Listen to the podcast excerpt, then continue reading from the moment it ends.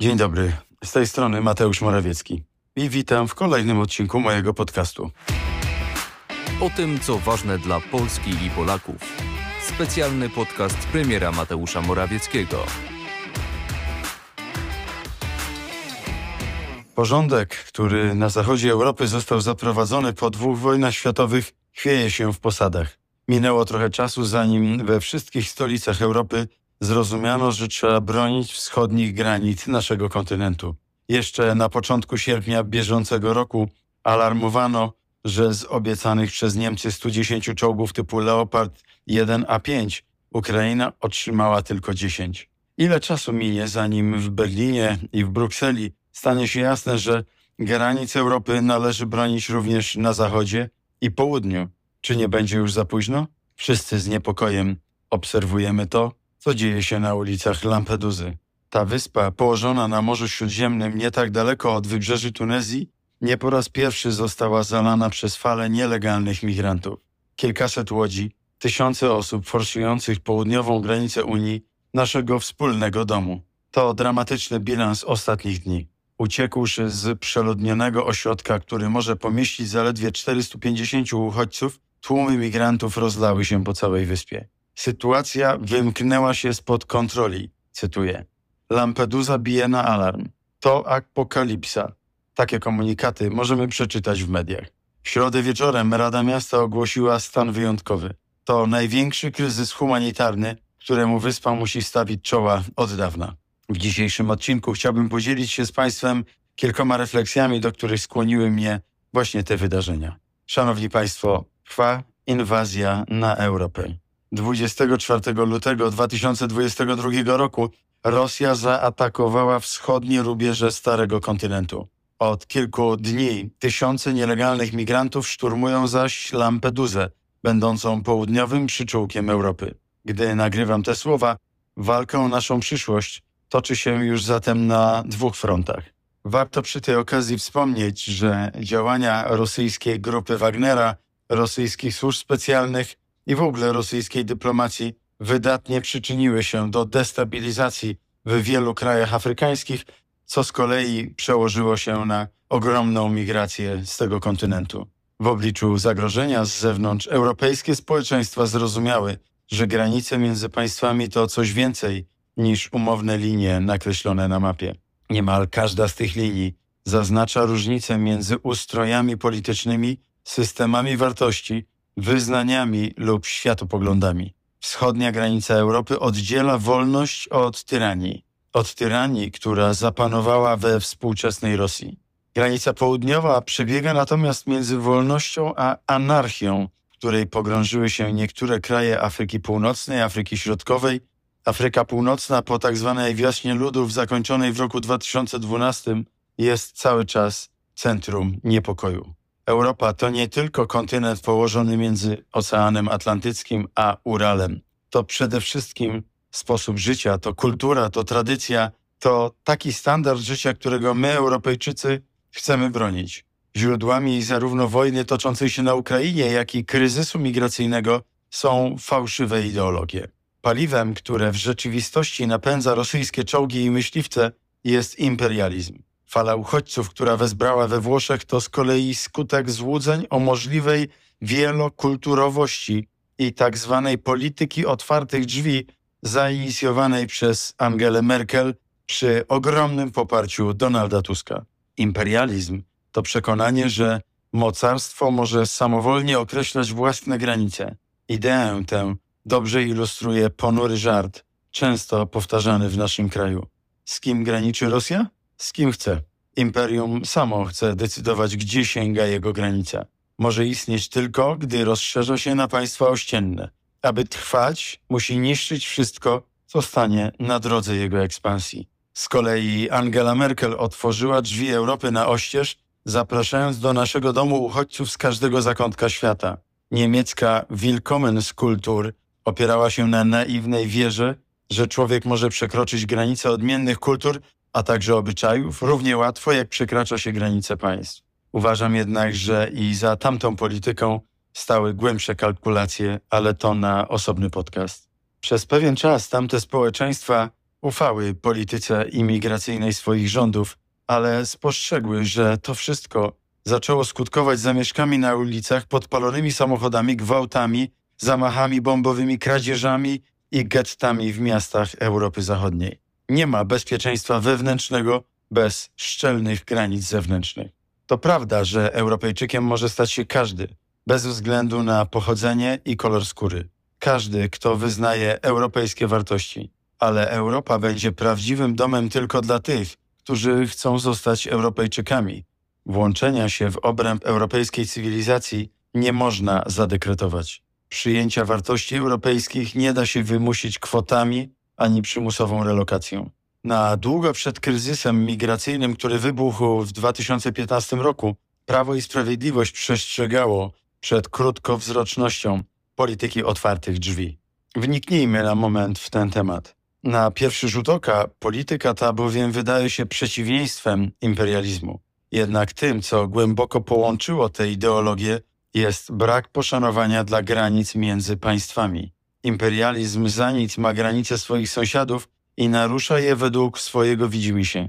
Ci, którzy zbyt szeroko otwierają drzwi przed nielegalnymi migrantami, nie dbają natomiast o granice własnych wspólnot politycznych. Wielokulturowość oznacza wyrywanie człowieka z jego kręgu kulturowego. Pozbawia go miejsca na ziemi i tożsamości. A przecież ktoś, kto nie wie, kim jest, nigdzie nie może znaleźć domu. Szanowni Państwo, idee mają swoje konsekwencje, niekiedy okrutne. Imperializm to zgliszcza w Mariupolu, Bachmucie czy Irpieniu. Polityka otwartych drzwi to przepełnione i otoczone drutami kolczastymi obozy dla uchodźców, ich przymusowa relokacja lub zepchnięcie na margines życia społecznego. W najgorszym wypadku to śmierć u bram raju, to oczywiście w cudzysłowie, bram raju, którymi miały być wybrzeża Europy. Bardzo współczujemy tym ludziom, jednak my jesteśmy przede wszystkim zobowiązani do tego, aby bronić naszego domu. A żeby bronić naszego domu, musimy bronić naszych granic. Wszyscy słyszeliśmy o kilkumiesięcznym dziecku, które zatonęło w drodze do lepszego świata, zapraszając do Europy setki tysięcy migrantów, miliony migrantów. Kraje Zachodu wystawiły im weksel bez pokrycia. Ze strachu przed niekontrolowanym napływem ludności, Francja natychmiast zamknęła granice z Włochami, a Niemcy ogłosiły wstrzymanie procedury dobrowolnej solidarności do odwołania. Choć dziś czytam, że być może to swoje wstrzymanie odwołają. Gdy południe Europy stanęło w płomieniach, otwarte granice bardzo szybko zostały zamknięte. Czy politycy, którzy jeszcze niedawno również w Polsce zapewniali, że, i tu cytuję, jesteśmy gotowi na każdą liczbę uchodźców, będą gotowi, by wziąć odpowiedzialność również za koszmar tych ludzi, którzy próbują dotrzeć do Europy, ale im się to nie udaje? Zielone światło dla niekontrolowanej migracji nie daje migrantom przepustki do lepszego życia.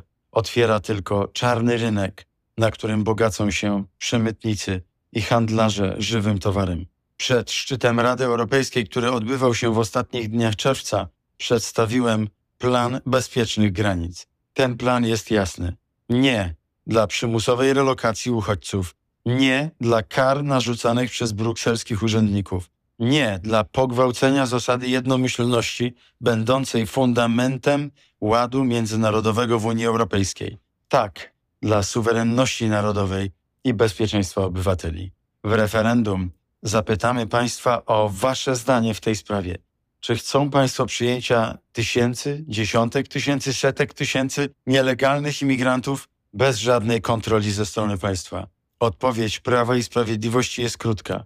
Nie, nie chcemy. A jaka jest odpowiedź opozycji? Przed kilkoma dniami jeden z posłów Platformy Obywatelskiej w studiu telewizyjnym już odpowiedział na jedno z pytań referendalnych. Stwierdził mianowicie, że powinniśmy przyjąć kilka tysięcy migrantów. Za czasów Platformy Obywatelskiej Polska była słabym krajem w dość silnej Europie. Polityka otwartych drzwi sprawiła, że dziś Europa staje się coraz słabsza. Musimy przestawić tę zwrotnicę dziejów. Prawo i Sprawiedliwość pragnie silnej Polski w silnej Europie. 15 października stańmy razem w obronie europejskich granic. To jest podcast premiera Mateusza Morawieckiego. Słuchaj dalej. I jeszcze jeden wątek. Kryzys zbożowy. Powiedzmy sobie wprost, gdyby nie Prawo i Sprawiedliwość, to dzisiejszy kryzys zbożowy już dawno zaorałby nomen omen polskie rolnictwo. Pamiętacie, jak Tusk ze swoim przybocznym od rolnictwa pojechali do Brukseli i byli pewni, ogłaszali to już zresztą w mediach, że praktycznie przedłużenie embarga jest niemal załatwione, przynajmniej na kolejne dwa miesiące. I co? Wrócili z kwitkiem. A pamiętacie, jak Tusk obiecywał, że załatwi odblokowanie środków na KPO? No to widzimy, że nie tylko nie kiwnął palcem w tej sprawie, ale widzimy również, że i tutaj będzie nieskuteczny. Jak to mówią, krowa, która dużo ryczy, mało mleka daje. Tymczasem rząd Prawa i Sprawiedliwości zapobiegł kolejnemu wielkiemu kryzysowi zbożowemu. Drodzy Państwo, pomogliśmy Ukrainie jak mogliśmy. Pokazaliśmy solidarność, której nikt na świecie nie okazał tak jak Polacy.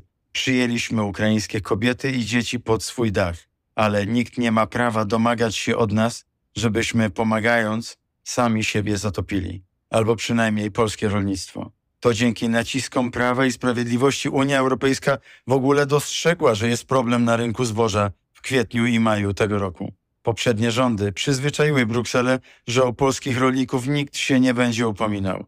Dlatego przecież przez wiele lat nasi rolnicy otrzymywali niższe niż średnia dopłaty z Unii Europejskiej. Dopiero nasz rząd zapewnił, że polscy rolnicy są traktowani tak samo jak niemieccy czy francuscy. To nasze naciski sprawiły, że Unia Europejska w maju, czerwcu tego roku zgodziła się na embargo na wjazd ukraińskiego zboża do Polski. Ale 15 kwietnia sama Unia uznała, że problem zniknął i granice można otworzyć. Powiem wprost, dopóki rządzi Prawo i Sprawiedliwość, o tym, co można, a czego nie można przewieźć przez polską granicę, będzie decydował polski rząd i polski naród, a nie urzędnicy w Brukseli.